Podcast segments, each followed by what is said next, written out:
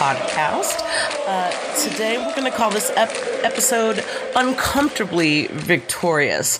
Bayern has continued their form of late to close out the season. Uh, it's an enviable position, really, when you think about it. 11 points atop the table into the round of 16 of the Pokal. A relatively easy uh, Champions League matchup against Besiktas. But rather than storming into those positions, Bayern have rather, I want to say limped in, but it's not exactly that. Kind of bored themselves to death in. It, is this a master plan from Heynckes or?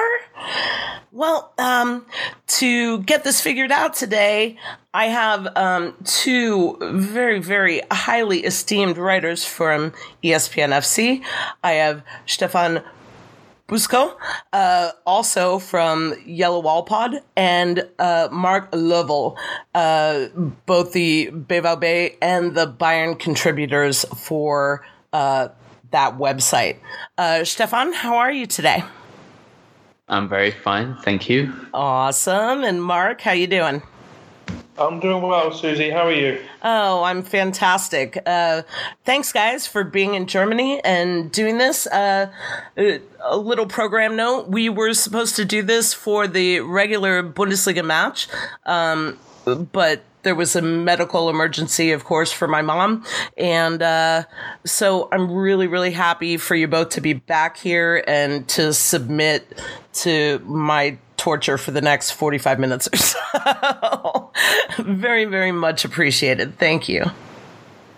Uh, you're welcome. Awesome. Um, before before we get into Stuttgart and and the BVB uh, Pokal match, uh, there's a couple of notes uh, for Bayern. Uh, first of all, uh, much anticipated and not really a huge surprise to anybody, uh, Sandro Wagner joins from Hoffenheim. Um, Mark, uh, what do you make of this initially? Good deal for Bayern? Oh, it makes sense. I'm not a I'm not a great Sandro Wagner fan. Uh, I must admit. I think there's probably better strikers at Hoffenheim that they could sign. Mark Uth, for example. Um, yeah, he's made an interesting call already. He's picked up the number two shirt. I hope he has better luck than Breno, who also had that shirt number at Bayern.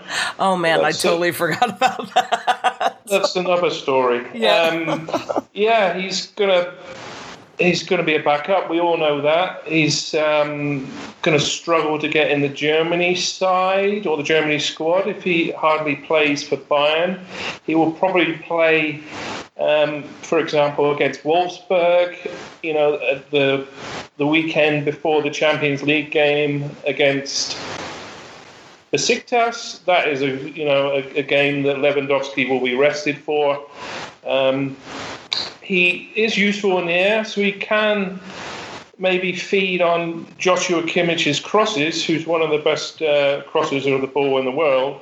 So he, they can use him there if they're pushing for an away goal, for example, in the Champions League. But um, yeah, it's. I, I suppose it makes sense. Bayern had their fingers burnt when they had nowhere to go to when Lewandowski got injured and he wasn't 100% fit against Real Madrid. So they were always going to um, look to strengthen in this area. And for this kind of money, it's it's a 15 million euro insurance policy. Right. Um, so uh, in previous previous podcasts, we've already done like a rundown, uh, an early rundown of the almost 60 candidates that uh, could go to Russia this summer. Um, and Wagner uh, was definitely amongst them, you know, right behind Timo Werner as striker. Um, and we came, I don't know, we've argued about it a lot on this podcast, uh, but we came to the decision that it, it's not necessarily a, a step down for Wagner because it is a really still high profile job, even if it's 15, 20 minutes here or there, cup match or lower Bundesliga sides. um, Jogi Löw is always going to be paying attention to Bayern. Um, also saying that there's there's a good chunk of the starting 11 that's going to Russia that plays for Bayern Munich as well. Stefan, uh, do you think that this helps or hurts his chances to uh, make the trip to Russia this summer? Well, considering the alternatives for Joachim Löw next to Sandro Wagner and Timo Werner, I think it, it won't really affect his chances at all because Sandro Wagner is a sort of striker that is very good with respect to goal, who, as uh, Mark already said, feeds on crosses. And, um, you know, as for playing time, I still remember that you know, your Heynckes sometimes played two strikers when Mandzukic was still around, if I'm not mistaken. Wasn't really often, but uh, you know, it it could happen.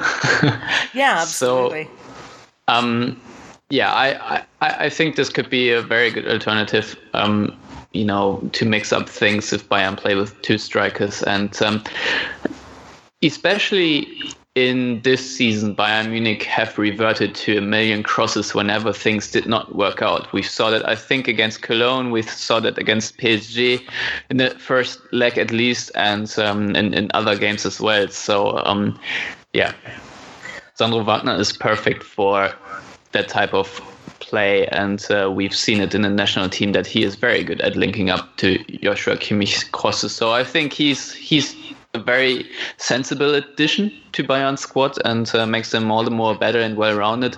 Although Robert Lewandowski is is a machine, but you never know. There can always be this one bad tackle where he then I don't know rolls his ankle or so and is out for a couple of weeks, and then it's always good to have Wagner as your backup. He is also a striker, I think, who who can get who can who can come off the bench and uh, just perform.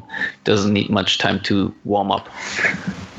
Yeah, uh, there's definitely a lot of opportunity. Um, like you, like both of you said, uh, uh, accepting crosses from a wing-based Bayern uh, that's been present, I guess, for a few years. Um, does he does this is a little bit of a joke does he look like sandro wagner does he look like like a french movie villain from the 50s or 60s what? I leave this one to Mark. I know nothing about French uh, movie stars from the '60s. I'm, I'm, I wasn't born then. I don't know. I just feel like, like the, uh, like the press conference today, like he was tailored to death and with this like thin goatee. I just feel like he should have been smoking a cigarette. You know, I, don't, I don't know. It, it, it struck me. It, it struck me as funny. Uh, maybe it's just me. Um, so, all right, let's. Uh, we're done with Wagner. Uh, the other little bit of business is Kingsley Coman re-upped his contract until 2023. Am I right, Mark? Yeah, that's right. 2023 extended by another three years. Um, yeah, another deal that makes sense for Bayern. Ribery is not going to go on much longer. Robben, maybe another year. Do you do uh, uh, do you guys think that they would extend Robben and not Ribery, or the uh, Robin Robben as he ages is obviously um, the more effective player, although Ribery played very well against BVB. Um, but that was sort of an outlier, uh, I think, as far as terms of his performances uh, this season. Um, do you, uh, Stefan, do you see uh, one going without the other, or do you have to retire those two legends at the same time from Bayern? I don't know. I, I think Robben can play a little longer than Ribery. The question is, do Bayern actually plan with those two? Because you know it's going to be a big overhaul one way or another, and uh, it's also I think gonna free up some uh, cash on the on the payroll for Bayern. So um, I don't know how they want to transition. Whether they want to cut both at the same time. You know, both are somewhat injury prone nowadays. I mean, always have been. right. But um, yeah, I, I still think that Arjen Robben, when he's fit, I don't know. I, I just see, I, I think he can play for another year if he wants to because he still has this explosiveness about him. And uh, yeah, Ribery to some extent too, but Bayern have to ask themselves, you know, do we really want to pay the amount of wages those two are earning uh, with the risk of them being injured for maybe half a season or longer? Right, right. Um, uh, Mark, as far as like uh, the legends go, uh, what's your what's your take on on on the pair? Well, um, Ribery is not having a good season. You look at the stats. You know, he may have had a decent first half against uh, Dortmund last night. But I mean, he's he provided no assists, no no goals in 11 league and Champions League games this season. So that says it all, really. Robben is doing what he does. He's he's scoring. He's putting in. 100% assists in almost every game. He's he's obviously injured, but he'll be back strong in the in the spring. There's another couple of years in Robben. Ribery is one injury away from the end of his career. Done. So, right. Yeah. Um, I tend to. Yeah, that's an unfortunate fact for for Ribery, but it does have the uh, added advantage of being very close with the president Uli Hoeneß. So you know he will be looked after. Right. Right. So so this is that's kind of my point is is uh, I think we all we all agree and most of uh, the footy playing watching world or commentating would agree that Robben still does have time left in him um, and and you'll find a lot in Bayern fandom that that uh, people when they talk about Ribery, they're not talking about him this year. They're talking about him, you know, four or five years ago. Um, uh, Absolutely, that was 2013 when Heynckes was uh, winning the treble. That was when Ribery was also at his heights, right? Know, and uh, UEFA Player of the Year, right? And and is that the year? Did he come in third for for the Ballon d'Or that year? yeah, the Ballon Bollocks. Yeah. Um, uh, so so in Kingsley Coman, uh, there's already a a good and true uh, transition from from Ribery. Would you guys agree? Absolutely. You can also play on the on the right. I mean, Ribery is very strong on the left with in combination with David Alaba. Uh, Coman you can also play him on on the right. He, he can also play through the middle. He's got speed to kill. So, you know, he, he will learn a hell of a lot this season under Heynckes, who was a, who was a top striker himself. He knows what it's all about. So, he's a flexible player for me. He doesn't need to be, you know, stuck to the left-hand touchline. Right, right. Um, there's probably no chance of bringing Serge Gnabry back next season. I'm sure there's a little bit of. Uh, Why not? He says he's coming back, Susie. So. Oh, does think- it? Oh, does it? I I hadn't seen that. I thought it was a two-year loan deal.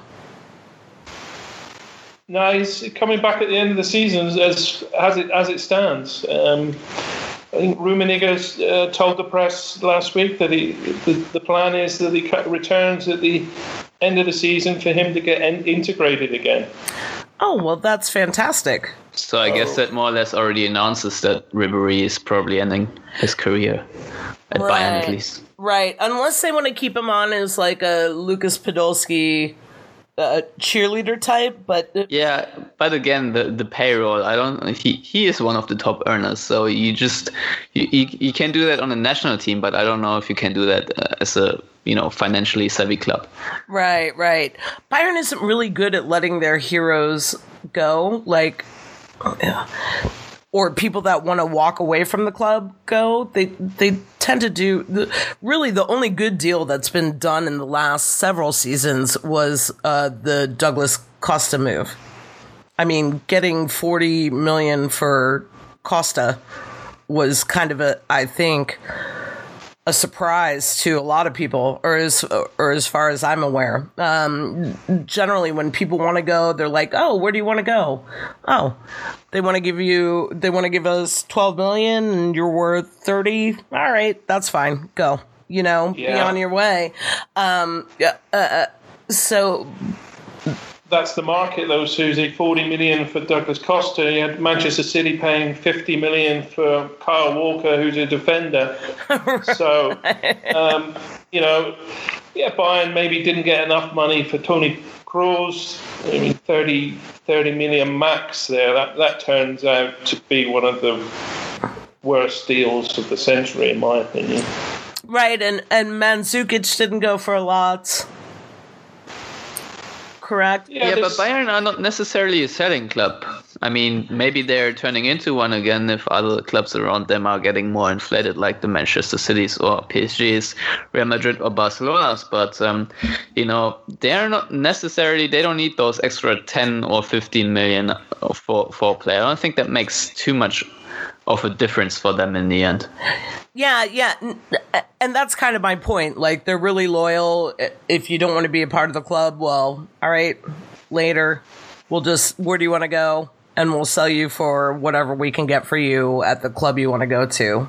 yeah, but you, you have a point that they, you know, if if they're like someone it's really tough for them to let go. I mean, just look at Uli Hoeneß trying to convince Jupp Heynckes to stay another season. I mean, he was at the uh, fan club meeting of, of Schiesheim or something Yep. was called the other day and made them all raise their hands. So, you know, asked who of you wants Jupp Heynckes to stay on. And so, you know, in, in my view, that's a little bit disrespectful to Heynckes because you know he clearly said that it's uh, just until the summer and uh, it's his decision, and I think you should respect that. Like no means no means no, and uh, you know as as much as Uli Hoeneß is trying and and uh, maybe is, is convinced of. Of Heynckes, um, yeah, just let the old man be. Be thankful yeah. enough that he even stepped in and left his uh, little farm in Mönchengladbach. Of course.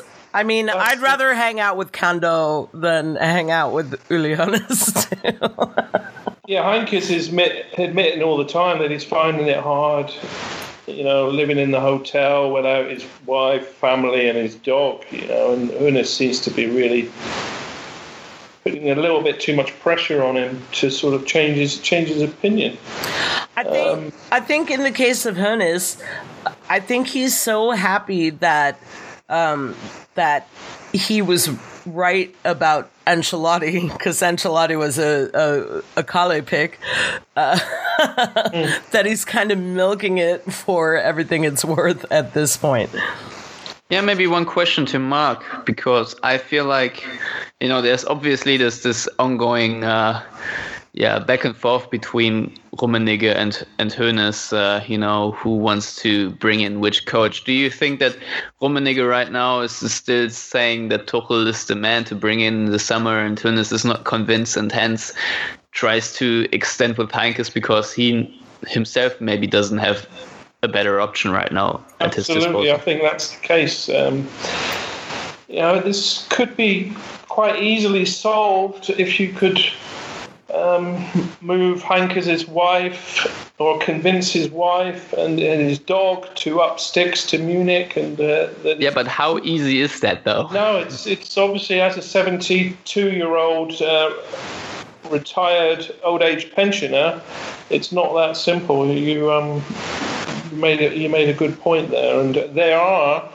um, rumours, shall we say, that Hoeneß doesn't want Tuchel at the club, but Rummenigge does, and you know, hence why Hoeneß really would like to see his, his close friend Heynckes stay on. Um, but uh, yeah, maybe there's if there were a lot of candidates apart from Tuchel. You know, Nagels, Nagelsmann, Julian Nagelsmann's stock has fallen appreciably this season. You know, Yeah, you know what? Maybe Peter Stöger has time to take over Bayern this summer. And this is this is kind of an interesting point, uh, Stefan. So so all of a sudden, what what seemed to be like maybe a, a sort of predetermined thing uh, for Bayern uh, getting uh, Julian Nagelsmann um, next season, right? At least under Ancelotti, it seemed like that. That seemed like it's the way things were going. Yeah, especially the way Nagelsmann communicated it. Exactly. Right. But now, but now, um, with Bosz being fired and with uh, Peter Stöger going to BVB, and you know, and now all these rumors are circulating. So, so there's there's a few guys that are going to be up for the two biggest uh, German clubs. It's it, it's sort of like a, a coaching uh, a rondo, if you will. Um, it, what's your thoughts? Do you who who who do you think, Stefan, that BVB gets next season? Well, it's it's really hard to say right now because Julian Nagelsmann, I think, is the prime candidate. And, uh, you know, it says a lot that Dortmund were not ready to give Peter Stöger contract past 2018 this summer. So he really just acts as an interim, depending on how Stöger does, of course, and knowing how the uh, bosses at Dortmund think you know, it might very well be that he gets a contract extension if things really do go well. Um, and uh, Dietmar Hopp just came out and said that uh, Julian Nagelsmann will definitely stay at Hoffenheim until 2019. Now, this is things people say, and I'm not 100% sure that, uh, you know, if, if, uh, if it really comes down to the wire, if Nagelsmann will really fulfill his contract at Hoffenheim and whether Hopp can, uh, yeah, make him stay for another year. So it's going to be very interesting. Um, maybe I will ping this back to Mark and uh, bringing another name, considering how the World Cup goes. Do you think maybe Mr. Joachim Löw would fancy to take over at Bayern? Because right now, Joachim Löw is one of the uh, best German coaches out there, and maybe he is available after the summer Of course, it's a very long it's a long shot, but uh, it's a name I think that's interesting for Bayern at least. Absolutely, I was just going to say that, um, but we went off on the Dortmund tangent. Um, Löw has to be in the running after the World Cup. He, this is this is perfect for him. Bayern seem to have, you know, they bought up a lot of uh, young German international talent recently. Süle, Gnabry, they'll be sniffing around for Timo Werner. Uh, they have uh, almost a team of German internationals. This would be perfect for Joachim Löw. Um, and not only that, but Joachim Löw, was, of course, is a very experienced coach who, if you watch Germany closely, and I think you all do, you see that he is a very, very savvy coach tactically.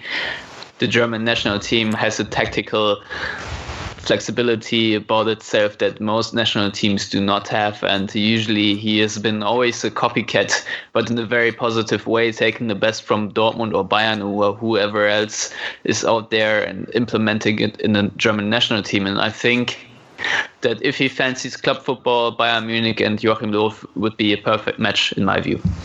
Yeah, you know, this is funny. So, so, um, I've given uh, Joachim Löw um, a ton of stick over the years, right? Uh, yeah, who hasn't? But he yeah. has evolved. No, has evolved. of course, and that was my point exactly, right? Like hate, hate, not hate.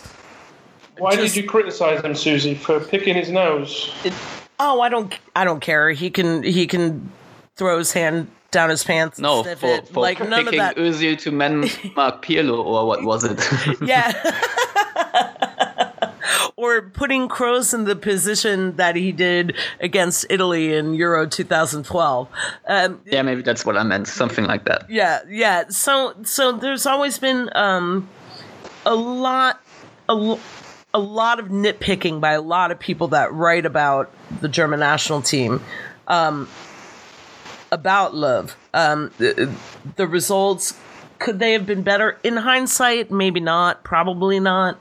You know, but but we're all armchair quarterbacks when you're getting paid to deliver articles, right? So so there's there's been a certain amount of consternation over the years, I don't know. I started covering uh, DFB in 2008, right? So I'm almost 10 years in. Um, and it's really only been over the last. Uh, I wasn't even really like thrilled about. I mean, to win a World Cup with Höwedes as a wingback is the most hilarious thing to me. You know what I mean? Like a lot of things didn't make a lot of sense to me.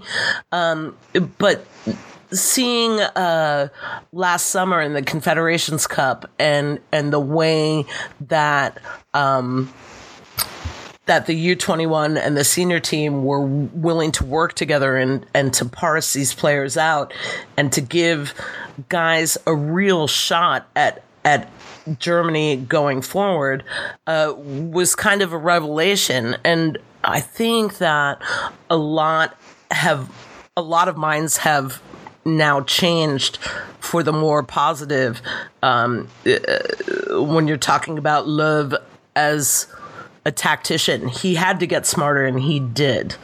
Um, Mark, do you think that's a fair assessment, or am I nuts? Well, the thing about Germany, speaking as an Englishman who's watched England get battered by Germany rather too often for my comfort, you know, they're not always a, they don't have always great players. You mentioned Benny whoever it is, and Per Mertesacker, but they always have a, a good team and a good spirit, you know, and that counts for a lot. England I've had some remarkably brilliant players over the years Lampard, Beckham, midfield, Gerrard. They should have gone deep in the World Cup, but they had a horrible team spirit. They, they didn't like each other's company. They almost hated each other, and you can't win tournaments or you know go deep in the latter stages of, of World Cups with that sort of attitude. And you know, Joachim Löw has formed a really exciting German team who who get on with each other. and he can add now talents like Leroy Sané at, at Manchester City, and Timo Werner, and he doesn't have to rely on the likes of Götze and Schürrle to come off the bench. You know, it's it's it's looking good for Germany going into the World Cup, I would say, and um, you know, I certainly won't be betting against them um, retaining their title. Yeah, maybe, maybe one last point is that uh, you, you just mentioned, Mark, that Löw rather picks a good team than a good team sheet. I think that was his this first priority in, in all tournaments so far, and eventually it has worked out for him. But especially since the World Cup, he has become almost Zen-like in his approach. You know, he didn't feel the pressure at all to bring the best team to the Confederations Cup and also in, in friendlies, in in uh, you know even European qualifiers. He often talks about you know experiments and trying things out, and that results are secondary, and that you know it's all about yeah basically finding his his way and uh, yeah really really testing for what's best for Germany, and uh, you know this is this is I guess the next step in in his evolution as a coach that he does not feel the pressure at all anymore going into a tournament. I mean, yes, clearly he, he does feel some pressure, but not to the same extent, and uh, I think that has really helped him. Now, of course, going to Bayern and having pressure that will be a whole different scenario then. So I don't know how this translates, but. Um, overall, I, I think you know the development Joachim Löw took as a national team coach. By now, I really do think that he could very well coach Bayern.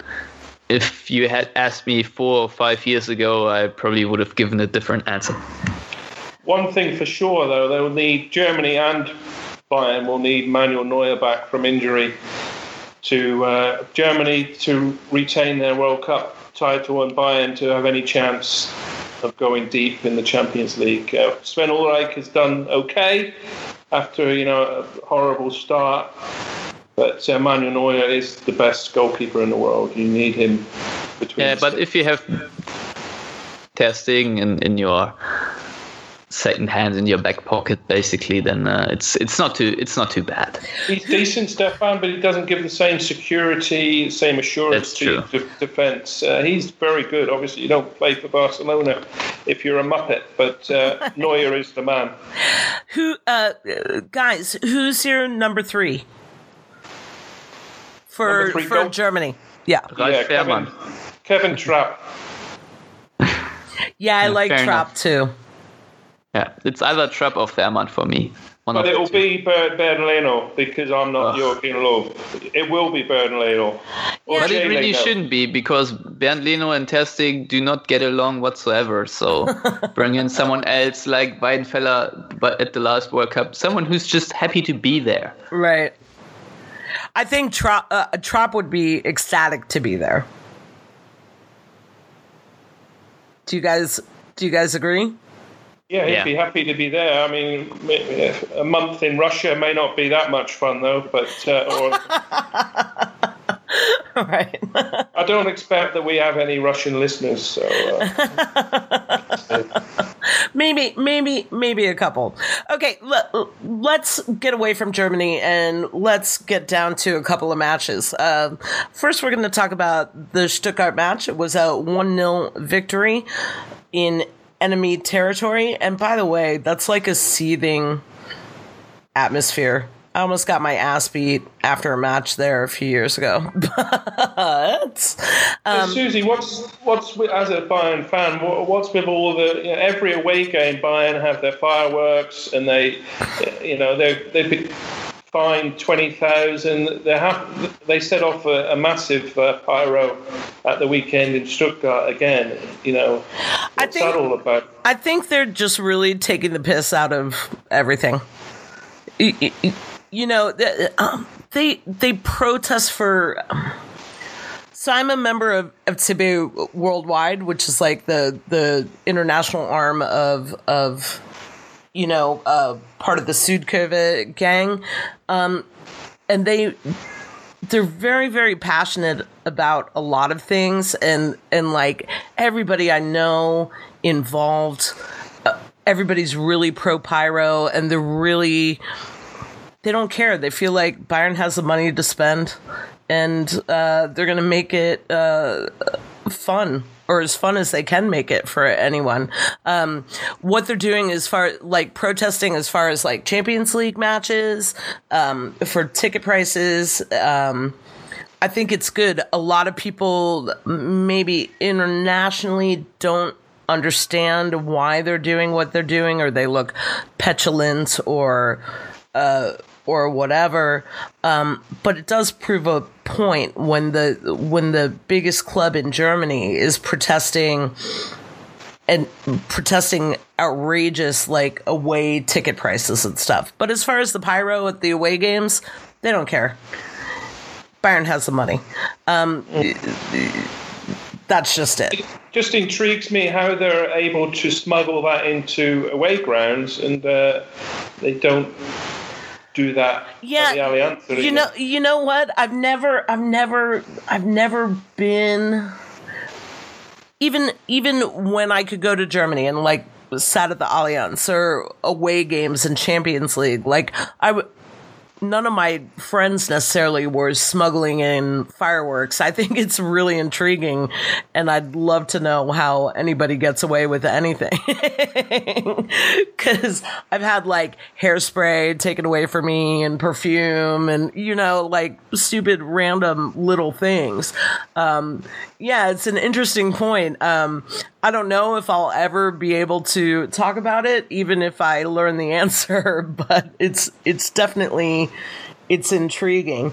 Uh, Stefan, what do you, what do you make of the Bayern, especially the Champions League protests this year?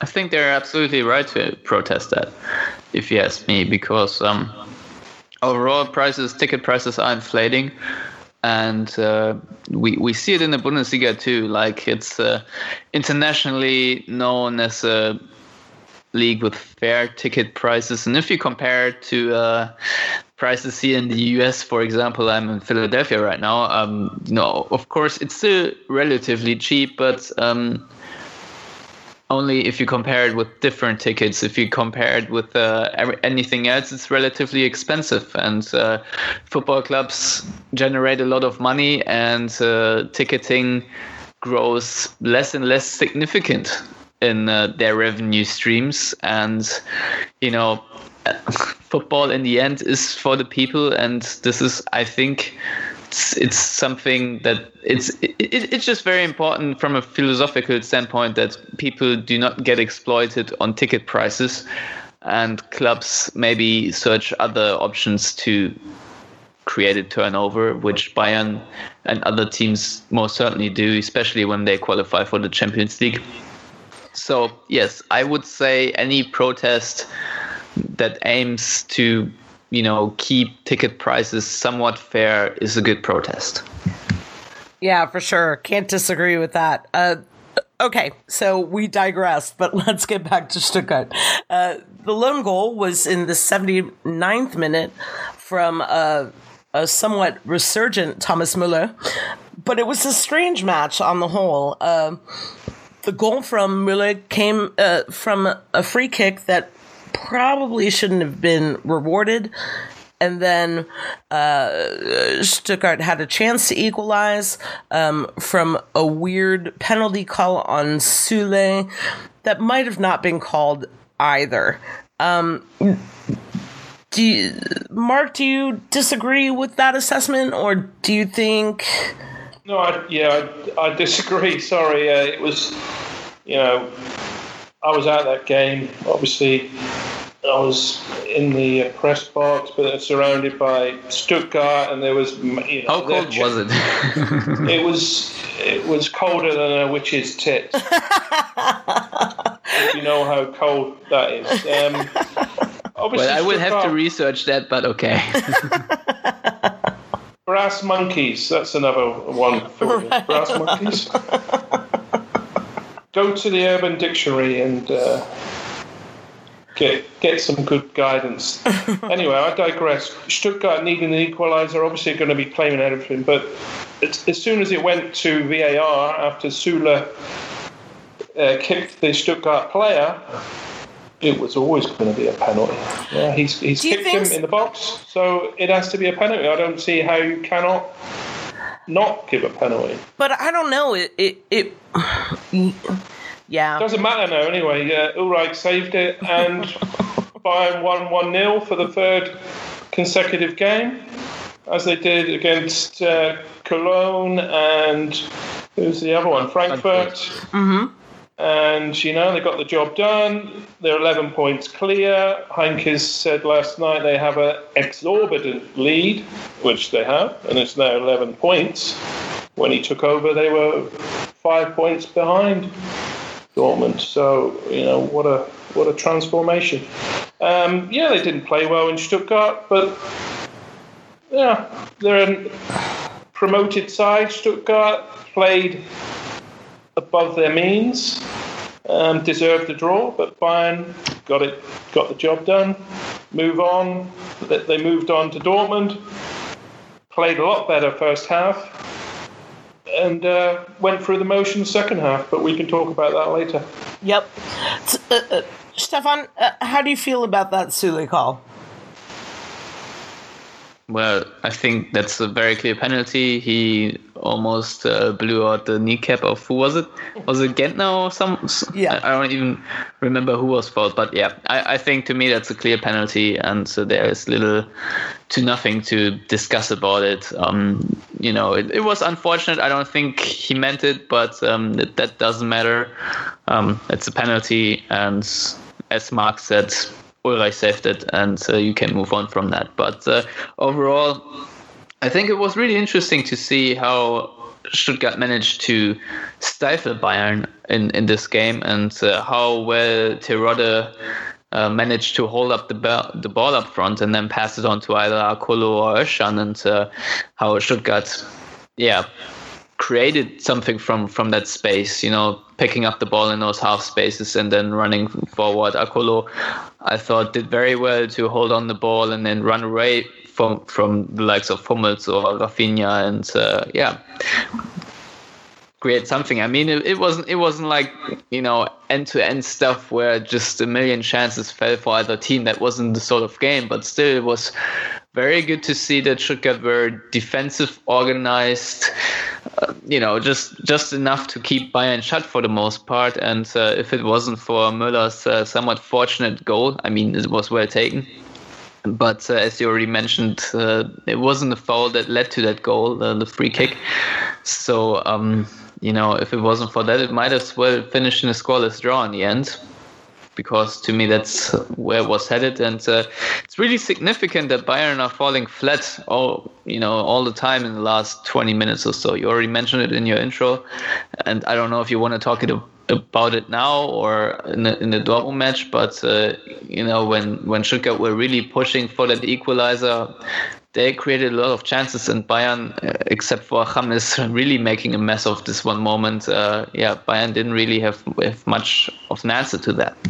Yeah. You have to remember though that sorry, uh, Thiago and Robben are out injured. You know, two of their most creative forces. So you know there is. A, mitigating circumstances there. Yeah, but it should get a new Bayern Munich, and you still have enough creativity to create chances. I mean, uh, this, all the emphasis, Stefan, so was on Dortmund and uh, trying to reserve some energy for that game, which they which they did. You know, they came out of the blocks first half against Dortmund, and they could have been leading four or five nil. No one would have said anything. It's yeah, but for who were they reserving energy in the second half against Dortmund? Then right, yeah, absolutely. So, but I think they would. They underestimated Dortmund because they were so shocking first half that they thought they were a beaten side. That's and, a very good point. uh, it was it was horrible to see, really, how poor and limp Dortmund were first half. You know, and it is very easy to play better when you're losing 2 0 and when the game's almost done. It's alibi football. Yeah, but but this is not this is not just a one time thing against Stuttgart or uh, the second half, which we'll discuss shortly uh, against BVB. Heynckes has been willing to give up possession and let teams run at him um, uh, or run at Bayern. Uh, did it uh, versus Köln? Did it versus PSG for the second uh, for the for the return tie? So this is not a one-off. Um, is that's because he's more confident, Susie, in my opinion, anyway, that he can keep a clean sheet with Ulreich's improved form in goal, and he's he's got a he's got a stable defense. Yeah, I I to- I totally understand that, but but it it it kind of I don't know. It's it's almost unBayern like, um, or or what Bayern of, Munich fans and foes of course, have been you've got used to. to Guardiola, you know, racking up the goals, playing people off the, pe- uh, the pitch every week, expansive football, exciting. Yeah, but. Y- you mustn't forget that even Pep Guardiola's teams, you know, come April or, or March, you know, they look tired as well, and. Uh, you Absolutely. know, Bayern Munich, just like Dortmund, had so many English weeks now that uh, you know they, yeah. they must be fatigued in some way. And as you just mentioned, they get a couple of injuries. So it's normal that rotation is maybe not up to the standard as it should be to have always fresh legs on the ground.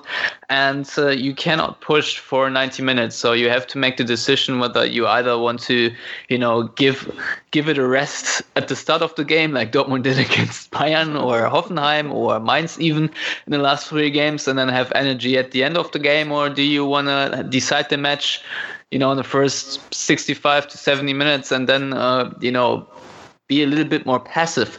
And I think, as Mark just said, and I wrote a whole article about that in the end, um, is that Bayern Munich are very, very solid defensively. There's just no player that really lets up his defensive duties. Um, even even the likes of uh, Coman, Rodriguez, or, or, or James rather, you know, they all work back and they are all not afraid to to make a challenge when when they need to and to just irritate their opponent a little bit. And this uh, defensive rigor, you know, just is is within Bayern. It's within their DNA. And uh, you know, I wrote for ESPN how this, this is also Mia san Mia in, in, in Bayern's uh, perspective, maybe, and makes him actually appear very humble because, you know, how often do you see those uh, very well paid athletes then, you know, becoming complacent at, at some level. And Heynckes knows a midfield press can do the trick too. And he has a lot of pace up front and uh, players that can hold up the ball. And you, you saw that Bayern had counter taking place against Stuttgart. So it can always work for Bayern, and I think it's not the worst strategy at all. So again, you know, with with Bayern being so solid at defense, it's it's just a very sensible thing to do. And uh, yeah, it, assuming that Bayern Munich at this point of the season can go full throttle for 90 minutes, it's a little bit naive, I think. I tell you what. Um, another thing to bear in mind coming into the spring, Dr. Müller Wohlfahrt's magic potions will have worked by oh, then, and uh, there'll be lots of fresh legs. Usain Bolt like fresh legs in the Bayern team, and uh, yeah, we should investigate that. Fresh legs and horse placenta. Who knows? But he was there last night and uh, looking after Ribery, and uh, he's he's back for the Champions League games and the, the big domestic games. So it'll be interesting to see how that works out. Obviously, Do you think there will be a huge doping scandal with Bayern Munich at some point with Müller Wohlfahrt doing some shady things? I, I don't think it'll ever get to the point of scandal, but he is shady as hell. I, I, I, I mean, just like in, in 10 to 15 years, maybe something will come out and then they will discuss whether like the eight consecutive championships of Bayern Munich. Oh, oh, oh no, he wasn't even there for all of them, but right. like whether two or three of those will be chalked off again. This will be a very funny debate.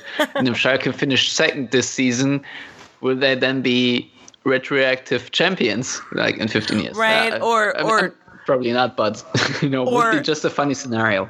Or asterisks, you know, after asterisks after every, you know, every title year. I don't know. I I tend to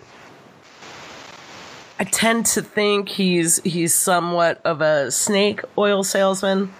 Um, I've thought that forever, and Bayern fans absolutely give me the business for it all the time. It's a very, very unpopular opinion. but saying that, even that, even when he wasn't at the club, he was still treating everybody at the club. So it's it's it's a matter of neither here nor there. It it is an interesting prop proposition, I think, uh, Stefan, that that we might uh, run across in a few years. Um, it's well, the way it worked with Lance Armstrong, you know, he won all his uh, Tour de France's, and it took him took them ten years to do anything about it. And uh, I'm not saying that will happen with Usain Bolt, but uh, there's certainly, you know, hopefully there's a lot of good journalists still around who are who are sniffing around the story. I'm certainly not volunteering though. Protecting yourself. Anything see. for an easy life. like Dr. Müller is innocent. See, yeah, but just just imagine, you know, you uncover that um, Bayern Munich are, you know, running a huge doping scheme, you know, as as much as success and fame that will get you, you know, as a Bayern Munich correspondent, that would be uh, very awkward. Stefan, there's a lot of good writing, even at ESPN. There's a colleague of mine called Mike Fish. You should, um, I recommend you read a few of his pieces on on Dr. Müller Wohlfahrt. If you go to Google and uh, look for Müller Wohlfahrt and Mike Fish you will find a lot of good articles when he was granted exclusive access to his practice in Munich a few years ago. So, yeah, uh, there's a lot of good work that's already been done on Dr. Müller Wohlfahrt. um, I think I think Fish's. Um, I read I read that article. I know exactly the one you're talking about, Mark. Um, and it had a a lot to do with uh, informing my opinion on on the good doctor with the flowing hair. He's got the unicorn hair. Anyway, let's get away from him because he's mm. creepy. Severus Snape. Or, yeah. yeah, exactly. He's totally like a Severus Snape. Um, th- there's there's one thing I want to mention about Stuttgart. They didn't do like um, it wasn't gegenpressing. It it was a, a, a, a playing three at the back. Um, I'm gonna side note and say it was great to see uh, Holger Badstuber playing as well as he did. Um, but they itinerant itinerantly pressed uh, pressed Bayern, and it was very disruptive um, as far as the midfield play goes from Bayern. Um, people that listen to this podcast every week. Um, they know my hatred for Arturo Vidal and Quentin Tolisso being on the pitch together at the same time. Um, but but it really did work uh, Stuttgart's midfield against that pairing. Um, Mark, do you do you find them not maybe the the best two that can be put out there? Are we talking about Tolisso and Vidal? Yeah.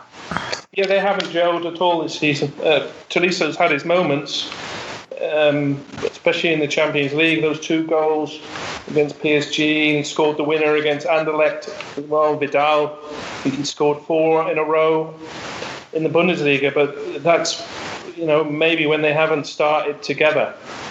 Um, going back to Stuttgart, uh, uh, some random points there. Their coach, another another one of these young progressive German youngsters, Hannes Wolf. If he hadn't taken this, I'm just thinking, if he hadn't taken the uh, Stuttgart job after they got relegated, he would probably be uh, Dortmund's coach now.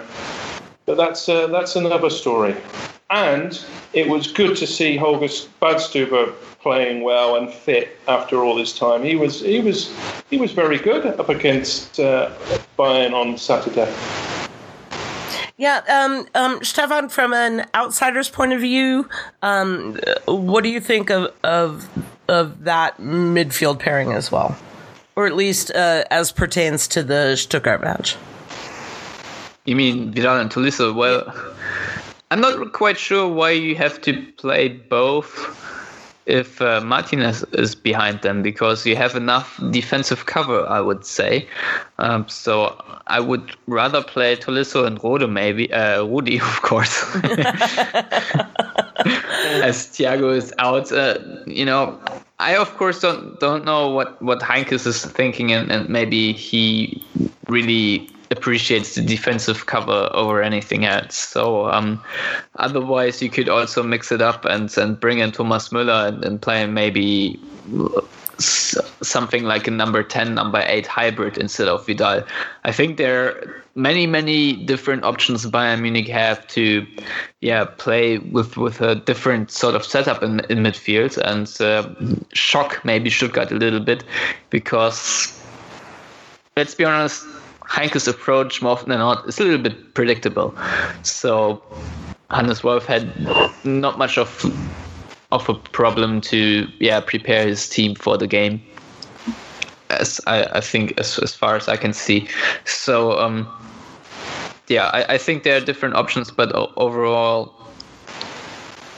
you know, it's it's not the worst midfield to yeah, have. No, no. I just um, uh, you don't know because you're not tuning in every week. I just feel like uh, uh Tolisso and Vidal uh, operate in the same sort of space, right? So they're they're kind of a conundrum together on the pitch. You, you know, they're they're both trying to do the same things. Yeah, Dortmund have the same problem when Sahin and Weigl play together. Yeah, midfield because they're both deep lying playmakers and they are always covering the same space. And yes, uh, you know, ever since Guardiola introduced Juego de Posición at Bayern Munich, it's always very interesting to see how that sort of uh, yeah positioning and alignment of Bayern players collapses over time. I mean, it's gotten better again under Heynckes. It was atrocious at times under Carlo Ancelotti, and um, yeah, if you have Tolisso and, and Vidal you know, standing on each other's shoes, then you have a big, big problem as Bayern Munich because usually they are all about ball retention when they are on the ball. And uh, you know even even what I find more impressive is how Bayern Munich usually cover the field that if there's any loose ball that their player is usually first to pick it up.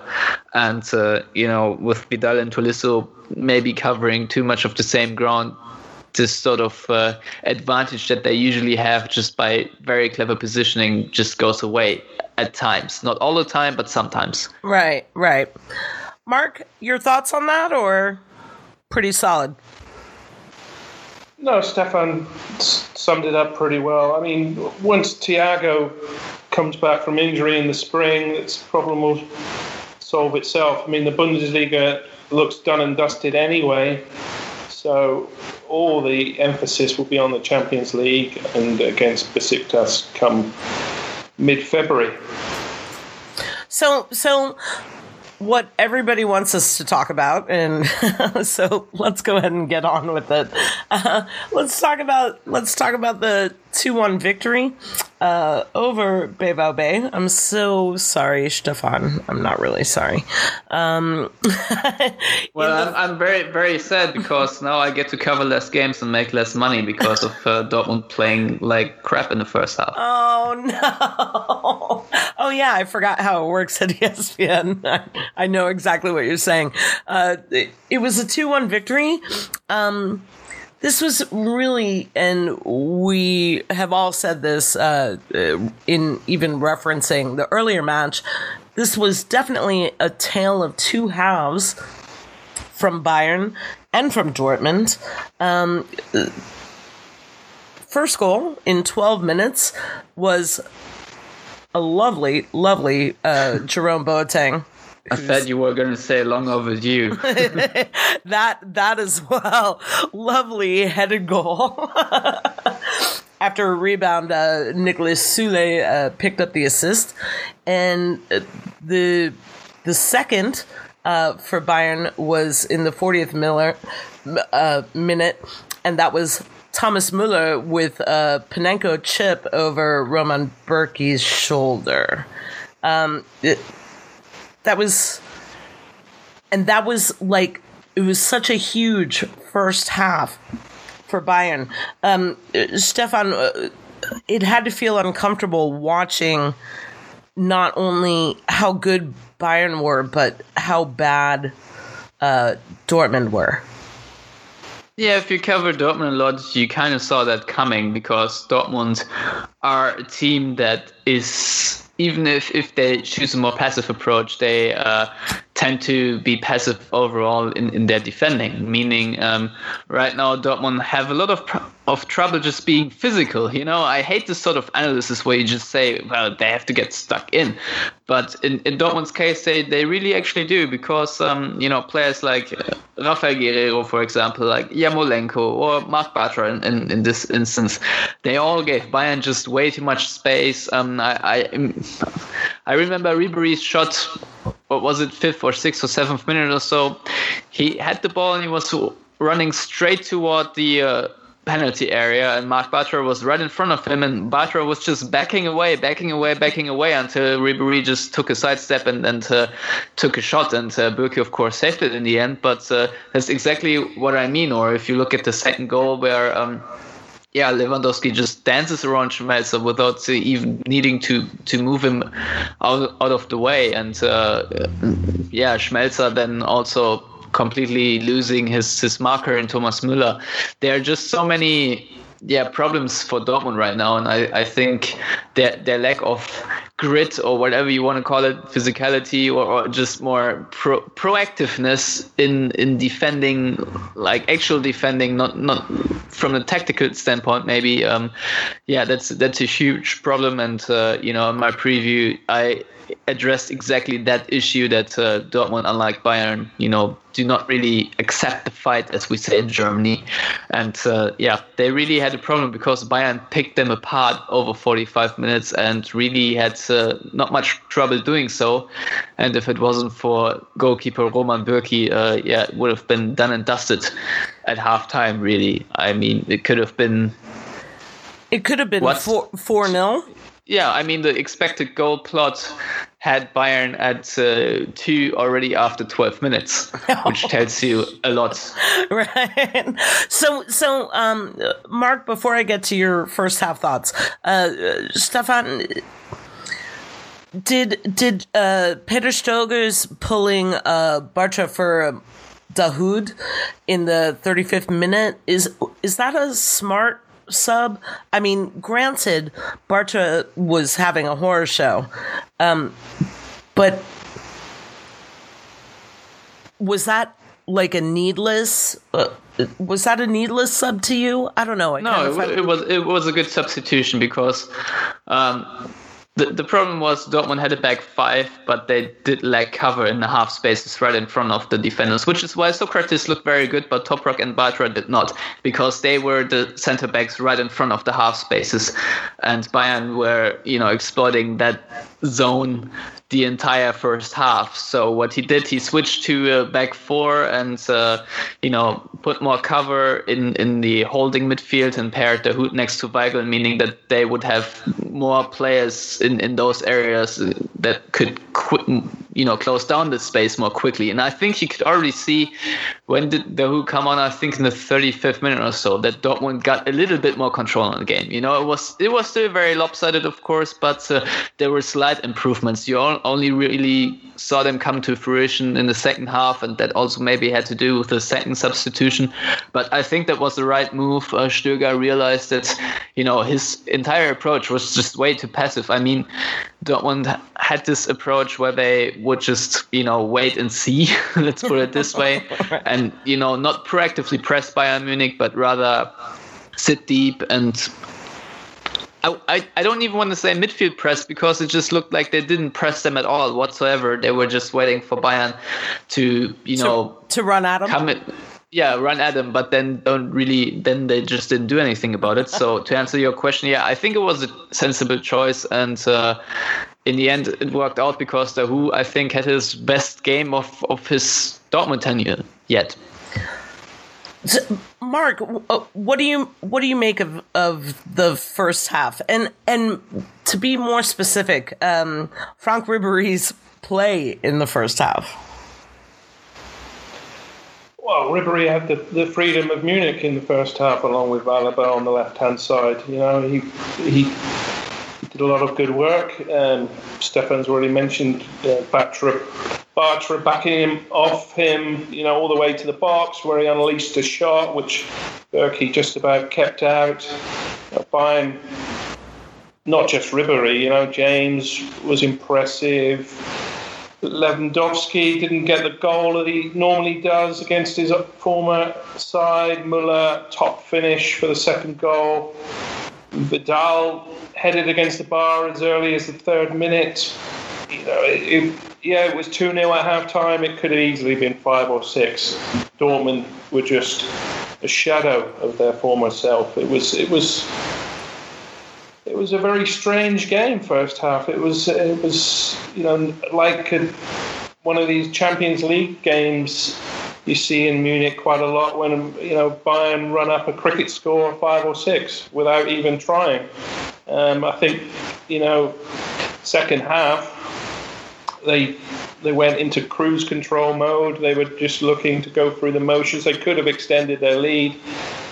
You know, three or it could have gone to three or four, and then they were punished on 77, uh, Nicklas Bendtner, sorry, uh, Yarmolenko uh, reduced the arrears. You know, it was, had uh, Ulreich a little bit uh, out of position, maybe.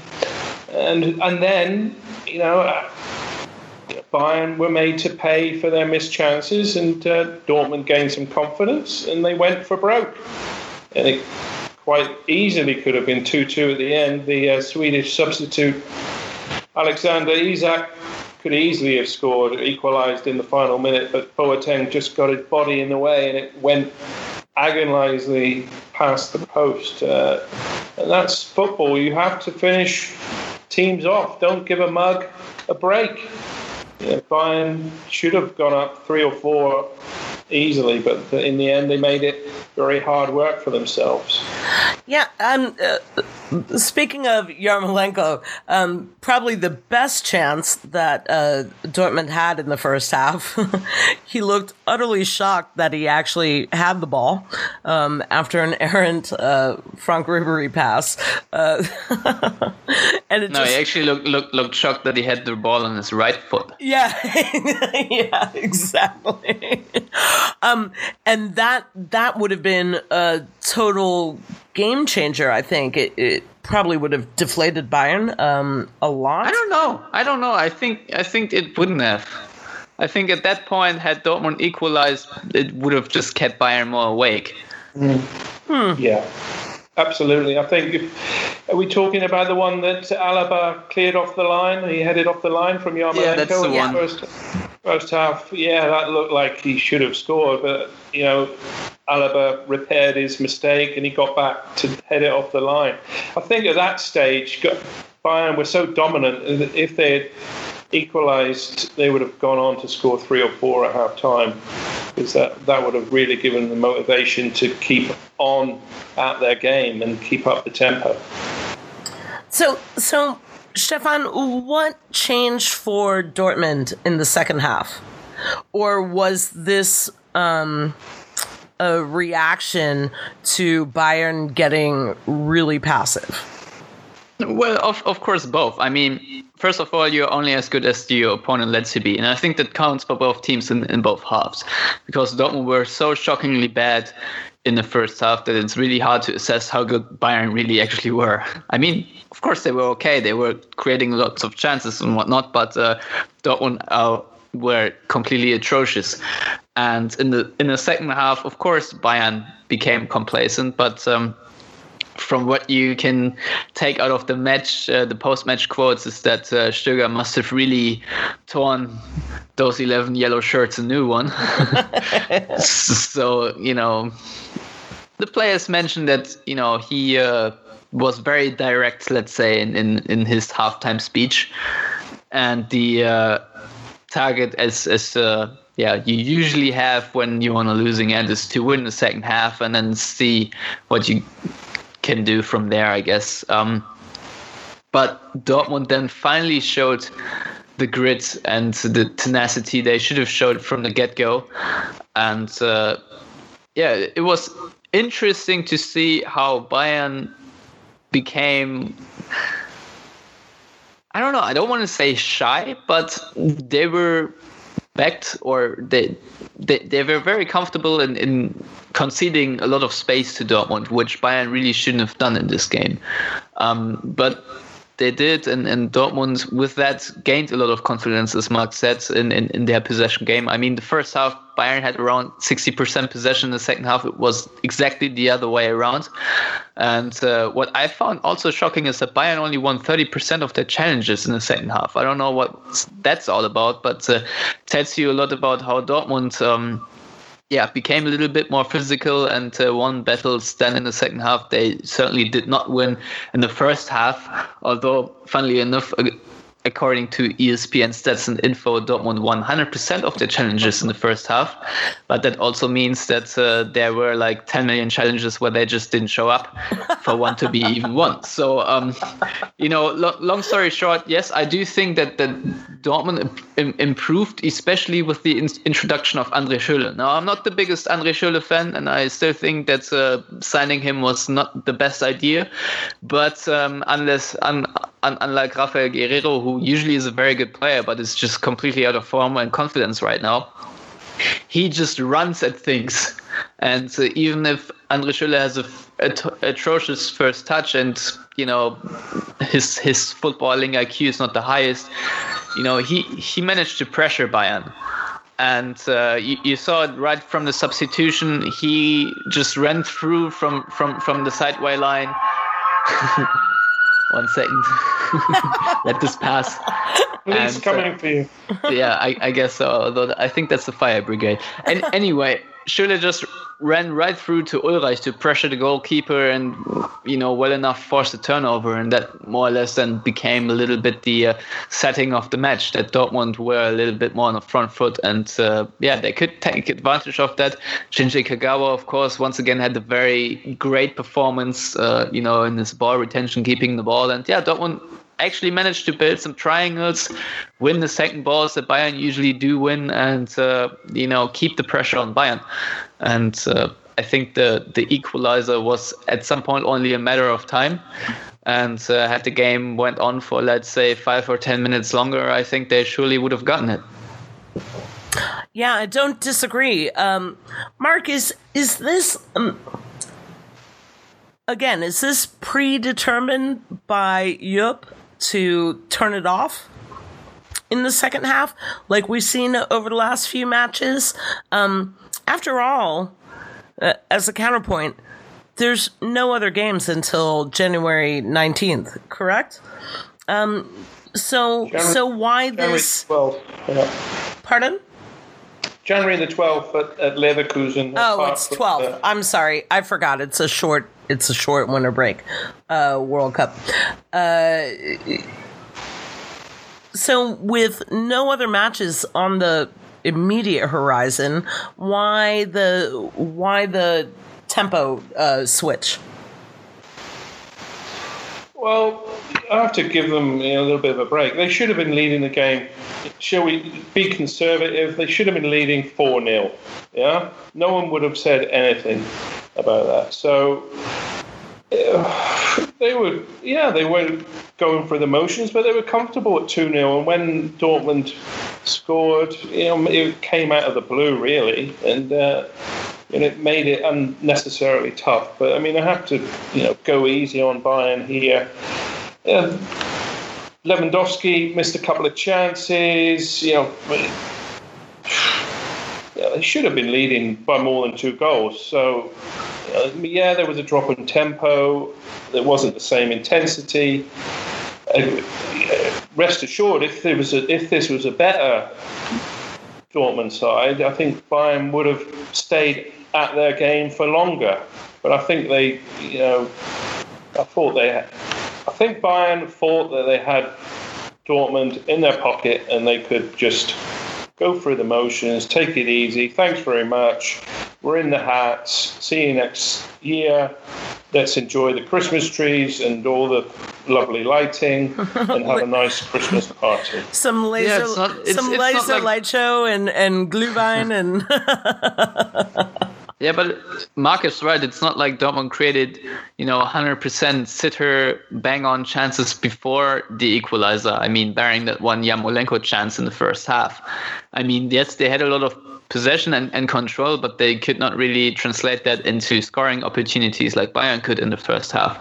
So yes, it, it was a very well composed goal in the end, but uh, I would agree with that notion that uh, you know it came a little bit out of the blue, at least you know in, in Bayern's minds.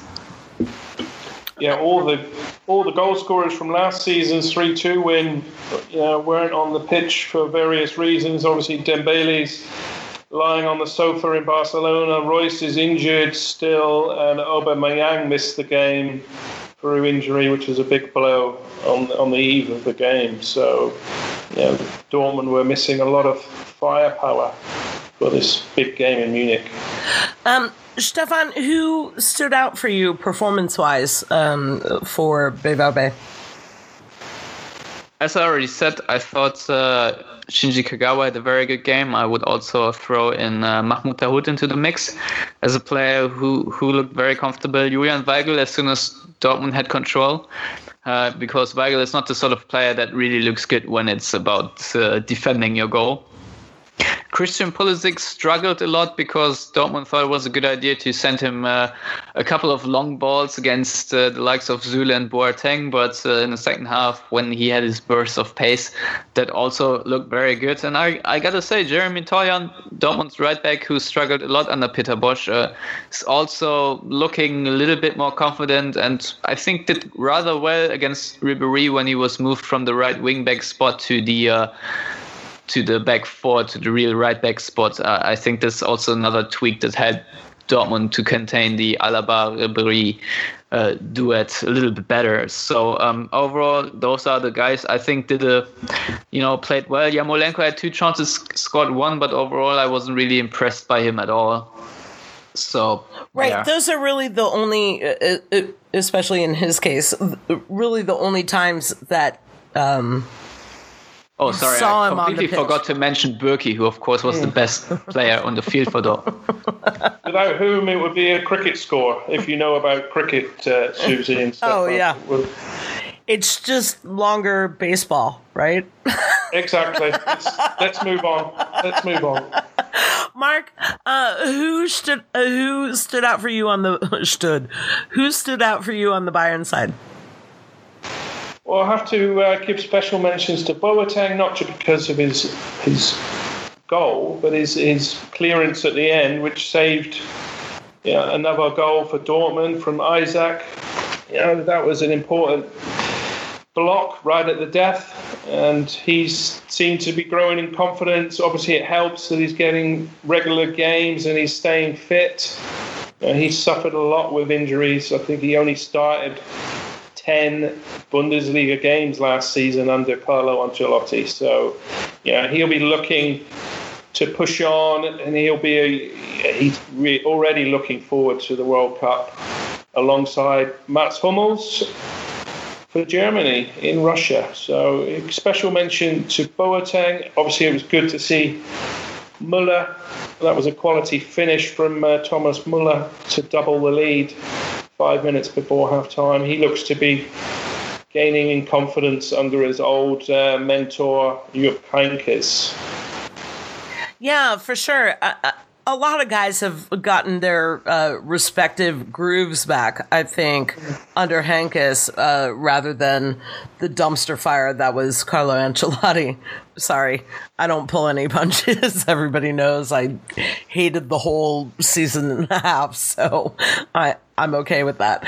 Uh, moving on, uh, Stefan, any any final thoughts about the match, or have we kind of gone through everything uh, that you saw? I have, have a question for Stefan. I was thinking, what do you think Dortmund would have performed with more fire and intensity under Peter Bosz than they did with Stöger, or is it is that a, too early to ask?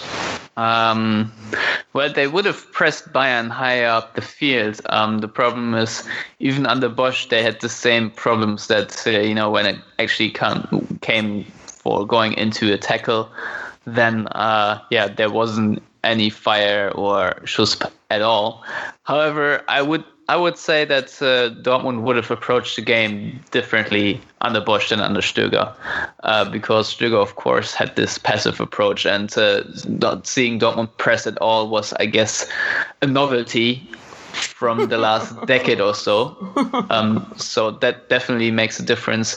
Of course, it's really hard to say whether this will change then come next year because Peter Stöger, of course, will get a little bit more time to work with his players. And I think uh, Dortmund won't be so passive as they were against Bayern Munich the next time they face. So at least I hope for them. right, right, right. Uh, uh, Stefan, so uh, what do you see in the Rückrunde for for Dortmund? How, how how is the rest of this season gonna play out for you guys? Well, tough to say. I uh, do wonder if they are going to sign Akanji from um, FC Basel because Dortmund do need more quality, individual quality, and definitely more pace at the center back spot. If they can do that, they should look a little bit better. Of course, they have Marco Reus coming back at some point. Mario Götze, to me, was their best player this season. He will return, and uh, you know there are just a couple of players that will come back from injury. You never know who, who the other guys are that will pick up injuries. But in the meantime, overall, I do think that uh, Dortmund will leak less goals, and uh, with that, they will automatically get more points. I think uh, there's little to argue about Dortmund's firepower up front. They scored 39 goals in the Hinrunde in the Bundesliga, which is two more than Bayern did. So, um, you know, in the attack, attacking department, Dortmund do or are able to afford to score a couple goal, goals less and, and, and still come ahead as winners. Um, so overall, I would predict that Dortmund, you know, with Peter Stöger at the helm, who do I think is a very good tactician and a very pragmatic coach and just what Dortmund need right now after Bosz, that they uh, will maybe be a bit more boring, but all the more successful. So I see them claiming second place in the end, catching Schalke, who are you know two points clear of Dortmund. I don't think will be a big trouble if uh, Dortmund really get their horsepower on the on the street. So um, yeah.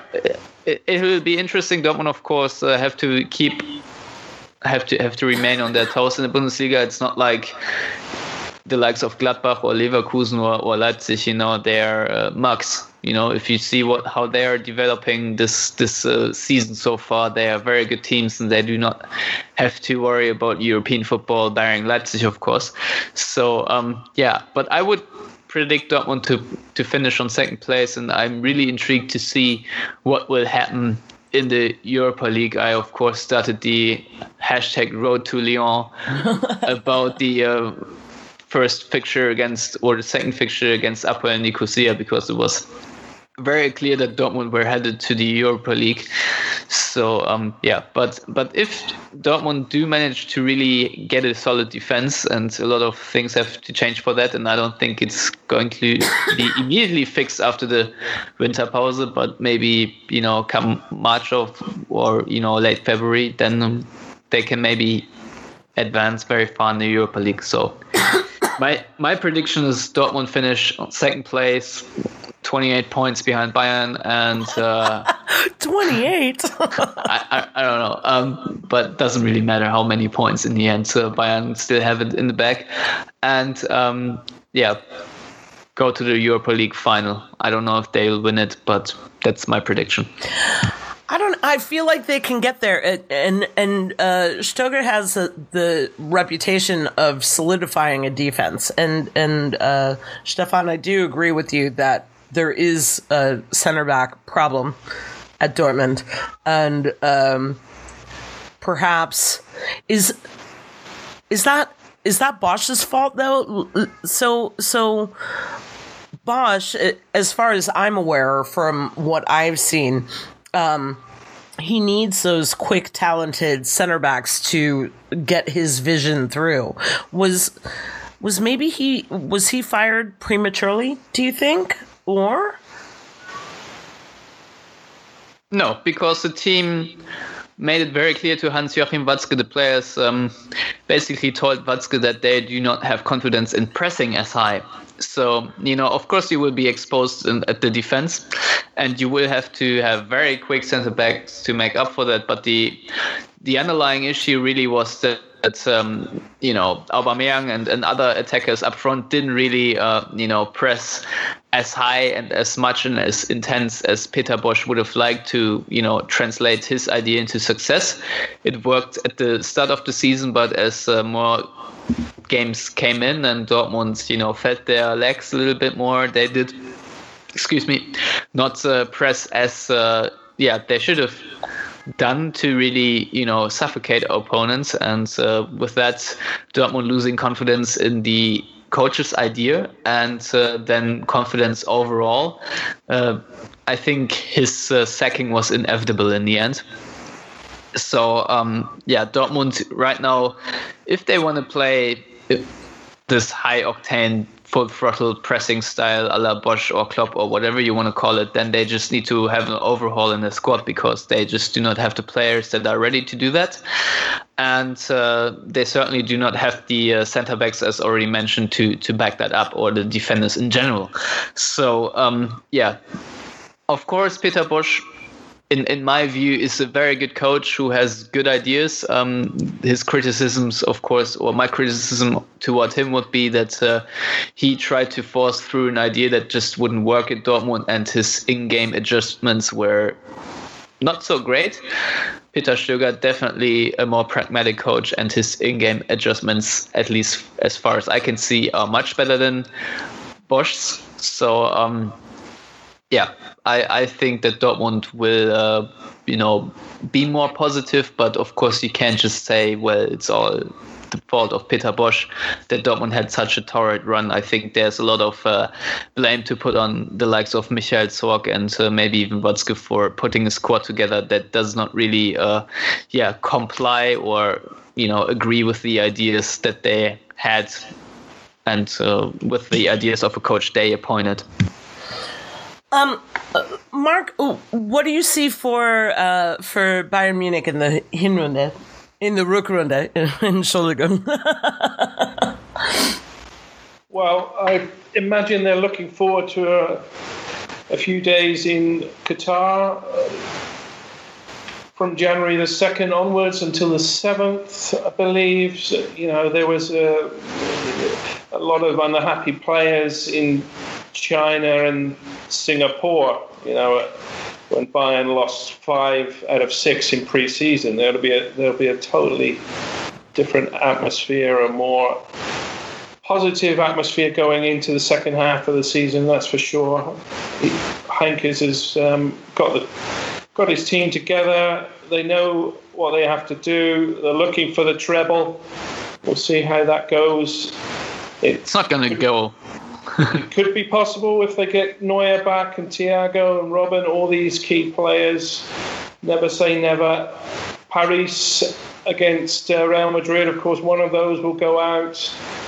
Chelsea are playing Barcelona. The draw is already opening up. Bayern just need to take advantage of uh, Besiktas and uh, I'm still, I'm already thinking of Bayern against Manchester City in the last. Yeah, which will happen in the semi-final, and uh, as irony will have it, they will lose against Pep Guardiola in the semi-final of all games. Maybe we can come again. We, will talk again in April, Stefan. We can we can have another pod. I'll definitely have you back, both back on if, if that comes to pass. Um, and and you guys, you guys, I don't know if you pay attention. You you know I totally stand for uh, Pep Guardiola. I think he's an absolute genius. And I went so far as to say that uh, I would have liked to have seen him this next round. Um, and then I thought about it, and then I went, that's the stupidest thing I've ever said in my life. Uh, my reasoning behind it is because everybody will come back after the break fit.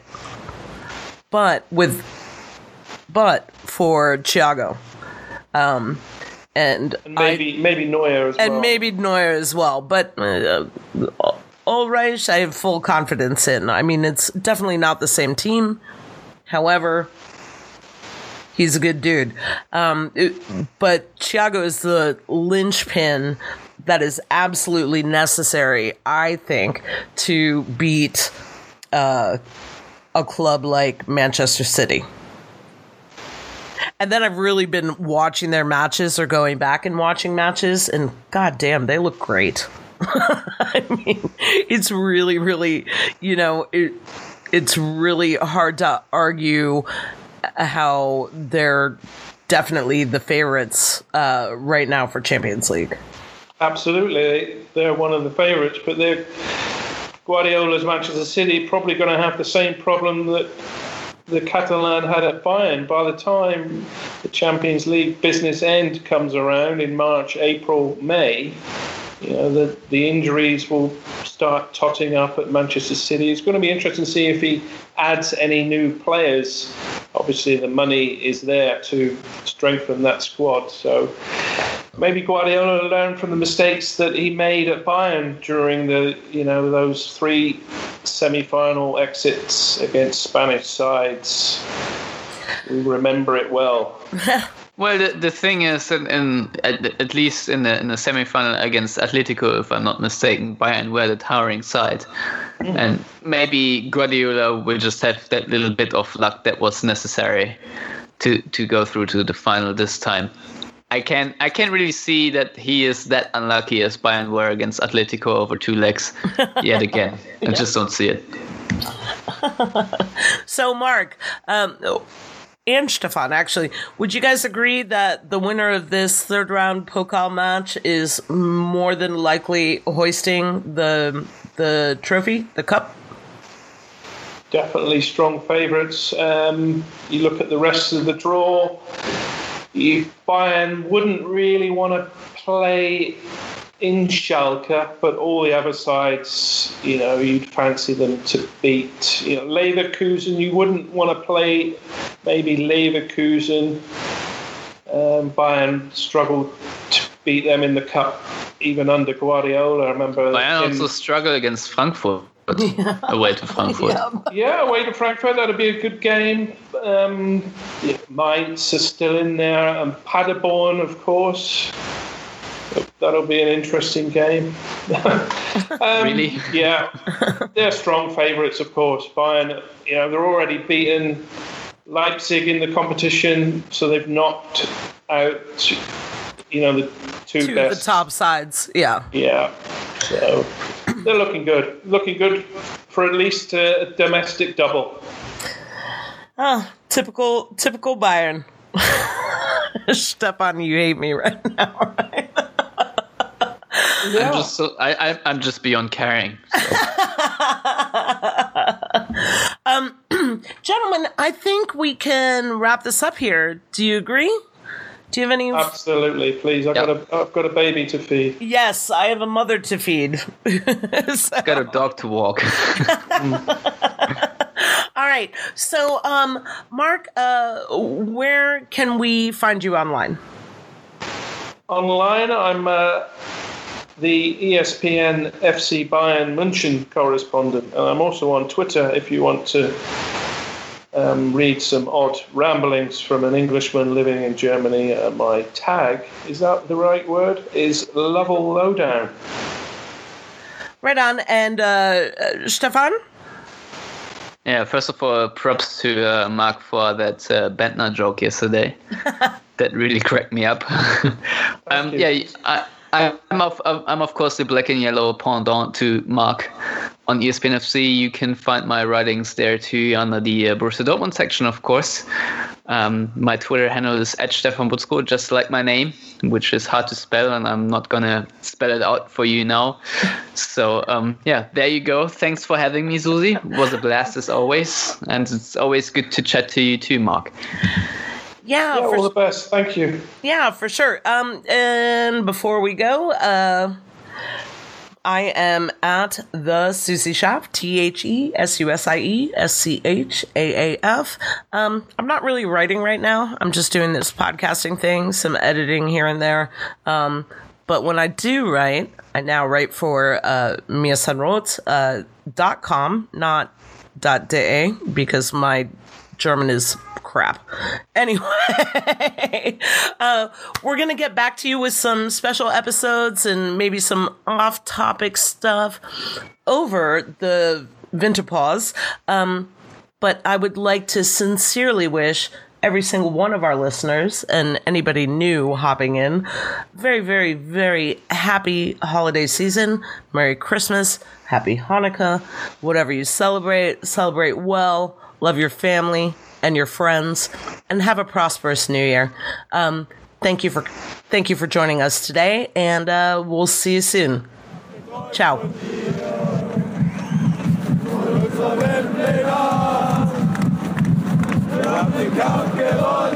den Thron erklommen,